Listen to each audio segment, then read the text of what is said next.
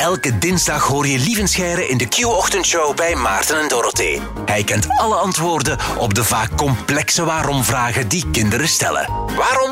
Daarom.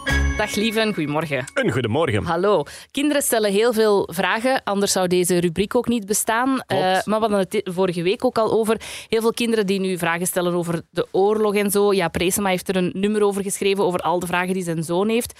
Hoe, hoe is dat bij jou thuis nu? Wordt daar vaak over gebabbeld? Ja, de oudste dochter is nu uh, 12, 13 en die, die leest de krant. Um, okay. Een paar jaar. En ik herinner mij een beetje de, de bezorgdheid bij mijn vrouw toen dat ze zag dat onze dochter de krant had lezen was. Want toen was die nog, denk 10, 11 jaar. Ja. Dan denk je, oei, moet dat nu wel? Zo de hele rauwe wereld die dan binnenkomt. En dat viel uiteindelijk heel goed mee. Ja, natuurlijk stellen die daar vragen over. Um, zeker als ze 12, 13 zijn, beginnen ze ook hun eigen opinies te vormen. Ja, ik probeer het niet te simpel voor te stellen. En ja, het is lastig. Het is ook geen wetenschap, hè. Dus het is ver buiten waar ik uh, uh, vlot over praat. Bij veel conflicten probeer ik niet in de val te trappen van de goede en de slechte. Op dat dit... is moeilijk hier, hè?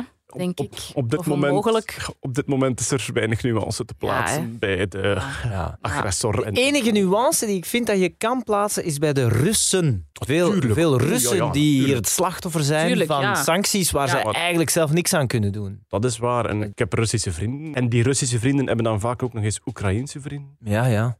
Allee, Russen die nu op straat komen om te protesteren. Dat is heel moedig. Hè? Dat man. Dat is echt heel moedig. Er worden met duizenden opgepakt en Ja. dan echt gewoon... Er wordt gesproken van, je kunt die jaren vastzitten. Ik neem aan dat ze niet alle 13.000 tien jaar naar Siberië... maar ja. Maar het risico is er wel, hè? Ja, natuurlijk. Ja. En dan toch zeggen van, nee, ik wil laten horen straf. dat... Ja, Ja, ja. absoluut. We hadden ook al een paar eh, leerkrachten in de show hè, die ook zeiden van ja, we krijgen ook heel veel vragen, we proberen het maar uit te leggen. Maar ondertussen gaat het ook nog over andere vragen in de klas. We hebben bijvoorbeeld deze doorgestuurd gekregen van de volledige klas 6a van school De Springplank in Lille. Wat een collectieve vraag. Ja, waarom doen dieren een winterslaap? Ik vind het ja. geen slechte vraag. Ah, nee, nee, nee. En ja, je voelt mij al komen. We gaan de evolutietheorie moeten induiken. hè. Hoera! Ja, waarom doen sommige dieren een winterslaap? Je ziet dat altijd gebeuren in streken waar er een periode is dat het heel moeilijk is om aan voedsel te geraken. En dan is het gewoon slimmer om eventjes in stand-by te gaan. Dus een dier in winterslaap, die zitten echt in een stand-by-modus. Dat is even gewoon zorgen. Ik weet dat er weinig voedsel is. Als ik eten ga moeten zoeken, ga ik meer energie verspillen aan de zoektocht dan ik uit het voedsel kan halen. Het slimste wat ik nu kan doen, is mijzelf even uitzetten en over een paar maanden terug wakker worden als er terug voedsel is, als de lente terug begint. En die stand-by-modus van het dier, die gaat echt ver. Eh, bijvoorbeeld de hazelmuizen, als die in winterslaap gaan, die lichaamstemperatuur daalt tot 2, 3 graden Celsius. Het hart slaat om de 6 seconden. Wow. Ja, Ja, voor zo'n klein beestje. Inderdaad, ja. Maar dus die zitten helemaal in stand-by-modus en alles verloopt trager, hersenactiviteit wordt tot een minimum herleid, eh, eh, bloedsomloop, ademhaling gaat allemaal super traag, alleen maar net genoeg om te overleven en zo weinig mogelijk energie te verspillen. Ik heb ooit een winterslapend hazelmuisje in mijn hand gehouden.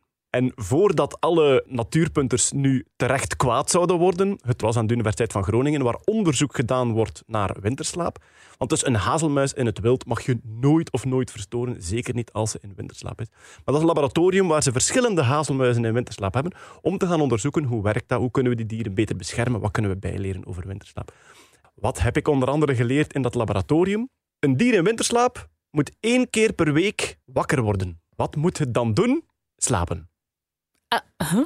ik, ging- ik dacht eh, naar het toilet gaan of zo.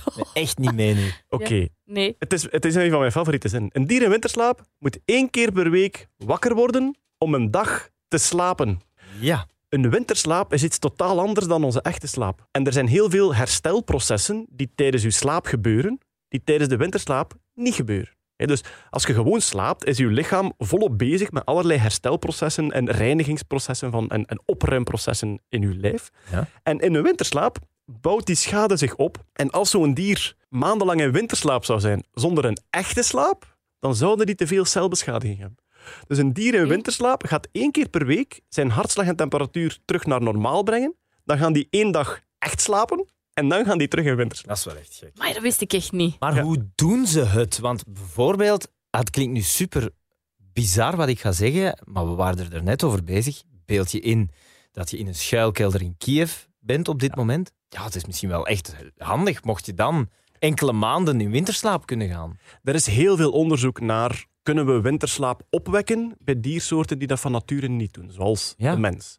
En als mens zitten we eigenlijk, als je kijkt naar, naar de hele stamboom van alle diersoorten, als mens zitten we een beetje in de verkeerde hoek, namelijk we zitten bij de primaten, bij de, bij de apen, en die zijn typisch geëvolueerd in warme streken. Waar Ja. er geen nood was aan een winterslaap. Er zijn winterslapende apen. Op Madagaskar zijn er lemuren die in een soort kortere winterslaap gaan. Niet voor de kou, maar voor het droogseizoen. Ah ja. Het is een totaal andere omstandigheid. Droogseizoen, het is nu misschien beter van gewoon even in standby te gaan. Er is heel veel onderzoek naar kunnen we winterslaap opwekken bij de mens, vooral voor lange ruimtereizen. Eh, Ja. aan, de, aan de ESA Ah ja. werkt Angelique van Ombergen, is eh, een, een eh, Belgische onderzoeker die daar werkt. En zij werkt specifiek op lichamelijke dingen die moeilijk zijn voor lange ruimtereizen. En zij doen onderzoek naar, kunnen wij winterslaap opwekken bij de mens? De wetenschappelijke naam voor die standby-modus is torpor. Torpor, oké. Ja. En dus als je eens filosofisch wilt doen, dan moet je voor je uitstaren en moet je prevelen. Zouden we torpor kunnen opwekken bij de mens? Goede zin. In films gebeurt het constant. Absoluut. Ehm, ja, bij, bij de mens heb je een soort onderkoeling die opgewekt kan worden, die ze bijvoorbeeld bij operaties ook soms opwekken. Er zijn mensen die onder het ijs belanden, die urenlang overleven zonder zuurstof, omdat die in een soort onderkoeling gaan. Dat is nog een beetje anders dan de torpor die ze, die ze zoeken. Maar dus, we snappen zelfs nog niet hoe het in gang gestoken wordt bij de dieren die het van nature doen. Oké. Ze hebben gemerkt dat bepaalde dieren in de zoo niet meer in winterslaap gaan. En dan hebben ze onderzocht hoe kan dat. En dus ze weten, er moet een bepaalde stof gemaakt worden in het lichaam die die winterslaap in gang zet. En ze weten dat die bij verschillende dieren door verschillende factoren tegelijk opgewekt wordt. Eh, voedseltekort is een duidelijke, dagen die korter worden en omgevingstemperatuur zijn duidelijk factoren daarin. Maar ze weten nog niet hoe dat het precies werkt. Oké. Torpor opwekken bij de mens zou misschien kunnen door die stof toe te dienen. Dat wordt dan ook al bij andere zoogdieren gedaan. Ze proberen muizen in winterslaap te brengen die dat eigenlijk normaal niet doen, door die stof daaraan toe te voegen. Heel veel onderzoek naar. En er is een vermoeden, maar het is eigenlijk maar een klein vermoeden, dat er in een mensenleven één torporfase is. Dat er een moment is waarin wij in standby staan. En dat zou zijn tijdens onze geboorte. Dus een babytje beweegt in de buik en een babytje begint te huilen als het geboren is. En er is een vermoeden, het is nog niet zeker, maar er is een vermoeden dat de hele weg door het geboortekanaal de mens in torpor is. Ah, Wat evolutionair natuurlijk geweldig interessant is, dat dat ding niet begint te spartelen ja. terwijl het naar buiten komt. Maarten is echt zo... Huh? Ja, echt? ja, ja. kijken? Makes sense, want Ja? ik heb het eens gezien hoe dat het kopje er al uit is en de rest toch niet. Ja. Onder water. Ah ja, En dat was super vreemd. Dat die ogen zijn gesloten, natuurlijk. die beweegt niet. Ja. Dat is inderdaad zo dat, hè. Torpor. Ja, tijdens de geboorte als iemand vraagt, hoe gaat het, hoe gaat het? Het is goed, schat, het zit nog in torpor.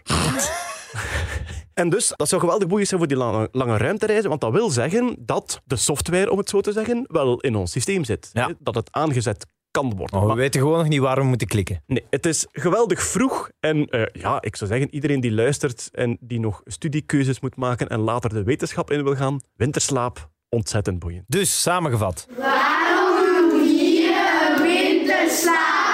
Omdat als de omstandigheden zodanig zijn in de winter dat je meer energie zou verspillen aan het zoeken van voedsel dat je krijgt van het voedsel, is het gewoon interessant om eventjes in standby te gaan en zo weinig mogelijk energie te verspillen tot de lente terugkomt. Superboeiend. Dankjewel. We zijn wakker gebleven tijdens heel de uit. Tot volgende week. Tot volgende week. Dit was Waarom Daarom. Luister ook naar de andere afleveringen van deze podcast. Maarten en Dorothee hoor je elke ochtend van 6 tot 10 bij Q-Music.